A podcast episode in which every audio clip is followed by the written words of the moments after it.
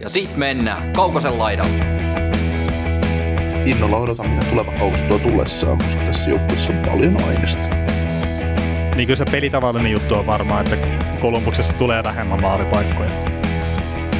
Tämä on Kaukosen laidalla NHL Podcast, joten otetaan seuraavaksi Askiin ohjelman juontajat Veli Kaukonen ja Niko Oksanen. No niin, ja tervetuloa kuuntelemaan Columbus Blue Jacketsin kausiennakkoa. Nites Niko, kekäläisen joukkue, huikeat pudotuspelit, niin tuleeko ihan yhtä huikea runkosarja nyt sitten? Huikeat pudotuspelit otti ne nyt kuitenkin viisi voittoa.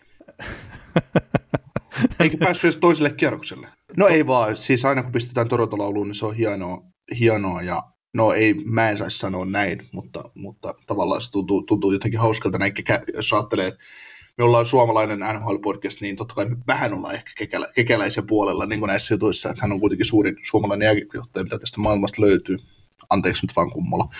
Mutta, mutta, mutta joukkue muokkaa, tai muokkaa, vahvistaa omaa identiteettiä ja se tuntuu toimivan, toimivan että innolla odotan, mitä tuleva kausi tuo tullessaan, koska tässä joukkueessa on paljon aineesta. No joo, sama mielenkiintoinen joukkue kyllä kyseessä monellakin tavalla, että, että äärimmäisen hyvä puolustus ja maalivahtipeli etenkin, että voisi heittää, että ihan no, noissa molemmissa on varmaan NHLn kärkeä. Okei, no maalivahtipelistä voi olla monta mieltä, mutta että puolustus on mun mielestä yksi ihan parhaita ja maalivahtipeli on riittävän hyvää, että ne pystyy voittamaan jopa pudotuspelisarjoja. Mutta sitten se Akileen kantapää täällä joukkueella, niin onko tarpeeksi niitä ratkaisupelaajia hyökkäykseen? No, jos ajatellaan lähtökohtaa viime kauteen versus tämä tuleva kausi, niin nyt niillä on kirjaimellinen ykkössentteri tässä joukkueessa. Pierre-Luc Dubois on kasvanut siihen rooliin, ja nyt vaan tekee sopimuksen tuon joukkueen kanssa. Eli se on niin kuin, vähän alkaa helpottaa siltä, että se hyökkäyskin, hyökkäyskin on rakentumassa koko ajan omaan suuntaansa, ja tuleva kausi on sinällään hyvä. Öö, hyvä, että olen sanonut jonkun aikaisemmankin joukkueen kohdalla näin, että kun on paljon UFA-pelaajia, paljon RFA-pelaajia, että jos kausi kausi menee heikosti, niin sä pystyt, sä pystyt, tai menee hyvin tai heikosti, niin sä pystyt aina sitten muokkaamaan sitä suuntaa, että mihin tätä joukkuetta viedään. Ja näilläkin on niin kuin just johtavia pelaajia mietitään, niin Atkinsonilla on soppari, pitkä soppari sisällä, Punjenderilla on vielä vuosi soppari ja tämän kauden jälkeen. Vierluk Dubois kirjoittaa mitä kirjoittaa. Ja sitten puolustuksen just Jones ja Verenski, niin kas vuosi tämän kauden jälkeen soppari jäljellä, niin on, niin kuin, on sillä niin kuin hyvässä tilanteessa. Että ei ole, ei ole sellaisia ongelmasopimuksia joukkueessa. Ei, ja se on itse asiassa ihan mielenkiintoinen, mitä Kekäläinen teki just tuossa no, kesällä tauon aikana, tai on tehnyt tauon aikana, että se on siivonut sieltä sopimuksia pois, mutta sitten onko sieltä lähtenyt oikeasti mitään semmoista, mitä ne jää kaipaamaan? Niin, puolustuksesta Maria, hyökkäyksestä Wember. Nutivaara niin. puolustuksesta kanssa. Ei ne ole, ei ne ole niinku kukaan niistä korvaamat huo. Niin, no kun se, se on just, että onko siellä joku korvaamaton pelaaja, niin ei tule mieleen. Ja sitten siinä on kuitenkin lisätty Max Domi hyökkäykseen, mikä onnistuessaan on iso lisä tuohon joukkueeseen.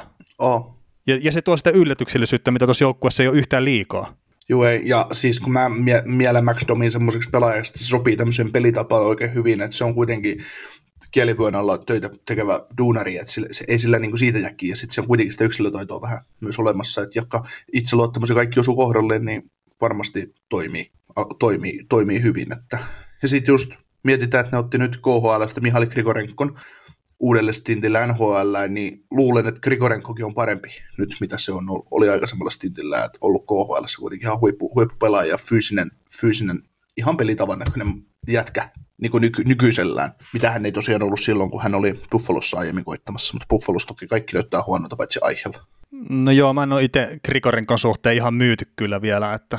Ei siis kolmoskentän rooli, ei, ei mihinkään muualle. No, no okei, kolmoskentän rooli, niin mitäs Mikko Koivu sitten? Onko se neloskentän jyränä. Joo, mutta Grigorenko voi pelata laitaa, vaikka se on sentteriksi merkattu. Et no joo, se, totta. Ei, niin, ei, ei siinä ole mitään. Et, et Koivullekin on sinällään ihan sama, pelaako se kolmosta vai nelosta. Mä voisin lyödä Koivu vaikka neloseen, hmm. koska näillä on ihan tarpeeksi pätevää kaveria kolmosen keskellekin. Mutta eikö toi nyt ole, jos miettii pelkästään just sentteristöä, niin tuohon alkaa olla aika hyvin roolitettu, että jos Dubois on ykkösheppa, pystyy pelaamaan vastustajan parhaita vastaan myös tarvittaessa. Max Domi erittäin hyvä, jos kakkoskenttään pystyy, pelaamaan vähän ehkä sitä kakkosparia vastaan jne, että pystyy olemaan offensiivisempi ehkä kuin sitten, että jos olisi ykkösheppana joukkueessa. Ja sitten on nyt Mikko Koivu kolmosentteri tai nelosentteri, mutta se pystyy sitten sitä puolustavaa roolia hoitaa aika hyvin siinä. Tai siihen mä uskon, että sen puolustavan roolin Mikko Koivu pystyy vielä tosiaan hoitamaan hyvin. Joo, ja erinomaisesti varmaan hoitaakin. Mutta mä jotenkin, kaikilta muilta osin se on ihan hyvä mun mielestä, paitsi että Domi, Domi tuottaa mulle kysymysmerkkejä, että onko hän sitten NHL-tasolla kuitenkaan niin pätevä kakkosentteri, mutta ottaa huomioon tämän joukkueen ja joukkueen tyylin pelata, niin ok menee. Ei se ole niin kuin, totta kai joku, joku vähän ehkä nimekkämpi pelaaja voisi olla siinä parempi, mutta Domi menee, menee nyt, kun markkina on mitä on. Eikä näillä itse asiassa, jos mietitään, mietitään mitä kavereita näillä on tulossa, niin ei näillä nyt ole yhtään, yhtään sentteriä omissa varauksissakaan tai prospekteissa. Niin, no mites, näet sä niin Domi enemmän laitahyökkäänä sitten itse vaan? En mä, en mä sitä tiedä laitahyökkäänä vai sentterinä, mutta se, että onko Max Domi sit niin hyvä sentteri, että se pystyy olemaan kirjaimellinen kakkosentteri missään oli joukkueessa. Niin, no, ei, no siis tuo, tietenkin tuo toisessa kaudessa 72 pistettä, niin se on ykkössentterin lukemia, mutta että jos se pystyisi 50 bongoa heittää kakkosketjusta ja ole muuten positiivinen pelaaja, niin mä koen, että se on se riittävä. Mm, no joo, Tämä on tämmöinen Mika Zibanejad-keskustelu tavallaan, että onko hän sitten riittävä, riittävä ykkössentteri Niin, tekee vaan 40 maalia, niin ei riitä mihinkään. Ei, ei, ei maistu. No ei vaan, ei vaan. Siis nämä on tämmöisiä omanlaisia mustia aukkoja, mitä muodostuu niin kun, kun yhdistät mielikuvaa ja ajatusta pelaajasta ja joukkueesta, niin voi oikeinkin hyvin olla.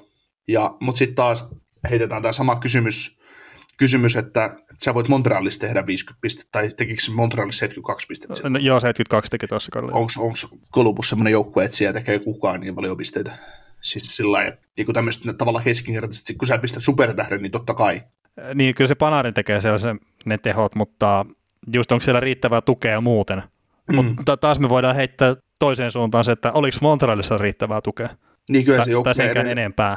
Niin, no me ollaan Montrealista just puhuttu aina hyvänä maalintekopaikkoja luovana joukkueena ja pystyy niinku tuho, äh, niin. tarvittaessa tekemään paljon pisteitä. Et, et sitten taas, että Columbus, Columbus, nyt kun tehdään Columbusta ennakkoon, niin edelleenkin tässä luotetaan siihen, että tämä ei anna siimaa yhtään omiin ja isketään sitten, kun mahdollisuus tulee.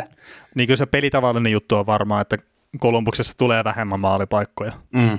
Ja, niin ja siis niin ja niin kuin se, että kuitenkin vaikka NHL kaikki joukkueet pelaa hyökkäyssuuntaan, pyrkii pelaamaan. Että se puolustus on tavallaan sinällään toissijainen, mutta tämä joukkue on kuitenkin ää, Tortorella kiinnostaa blokit Domin kohdalla todennäköisesti vielä enemmän, mitä pisteet. Mm. No miten siitä on ollut, siitä on ollut tietenkin tota, jonkun verran jopa huhuja, että Domilla oli mennyt sukset ristiin sitten Claude Julianin kanssa, niin Tortorella ei välttämättä ainakaan vähemmän vaativa valmentaja. Joo, mä luulen, että se oli, vaikka just mietitään Domin aikaa Montrealissa, sitä hyökkäystä, niin runsauden pula ehkä ajo Max Domin neloskenttää. Et se, ja se on ajanut taas syy sille, että minkä takia on ollut riitaa. Niin, mm.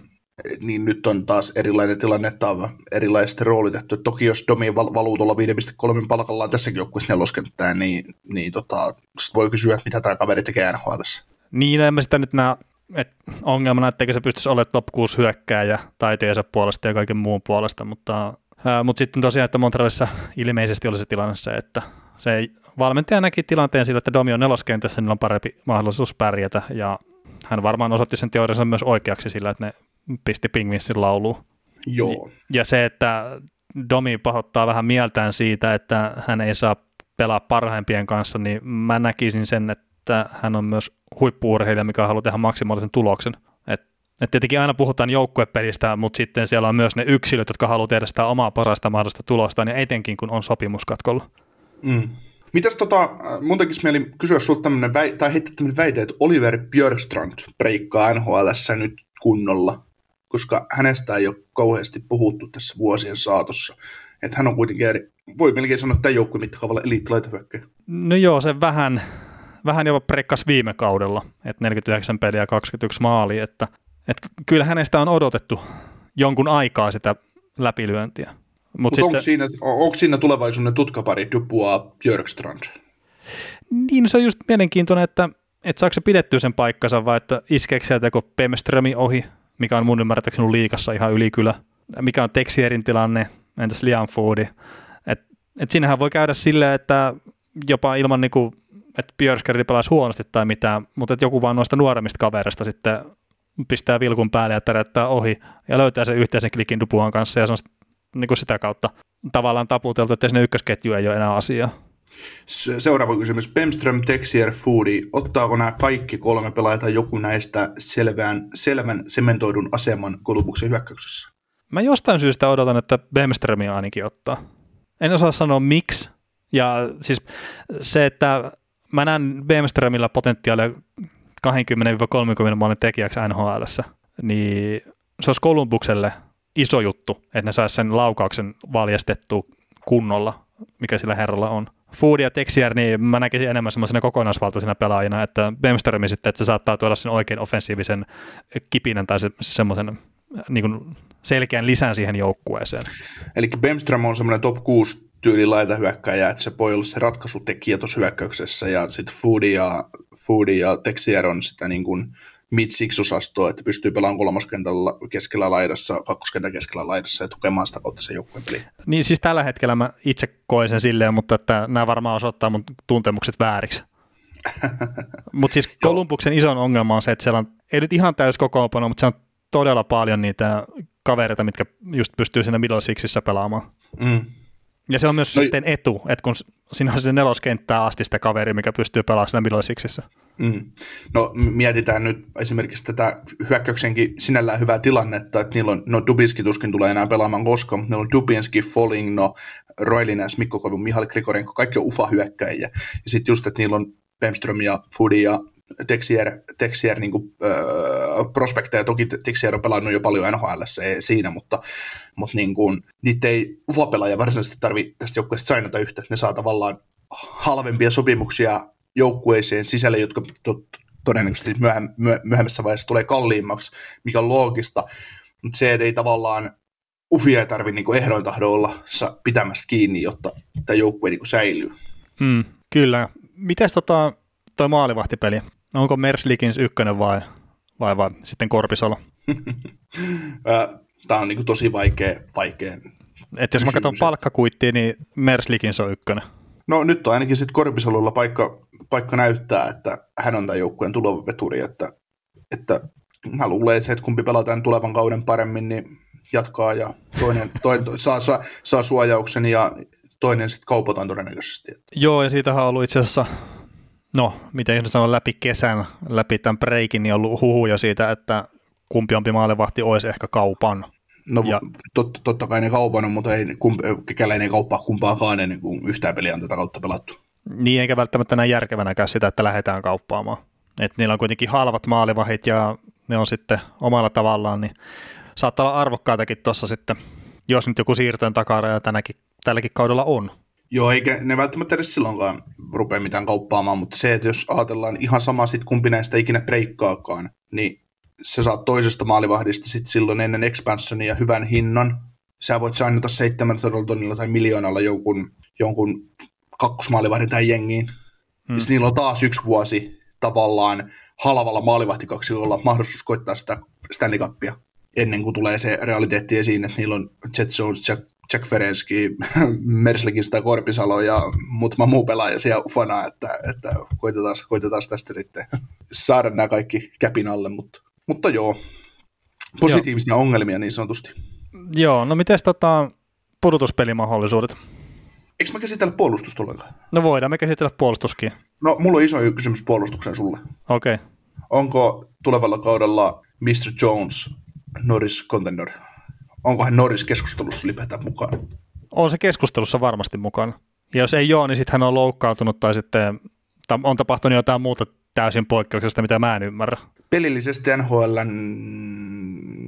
tekisi meillä sanoa top 5 puolustaja. On se top 5 puolustaja NHLissa. No siis arvostan todella korkealla. Kaikki, jotka meidän näitä jaksoja on kuunnellut pudotuspeliä aikana, niin varmaan sen kyllä muistavat, että ollaan Jonesia kehuttu jo silloin.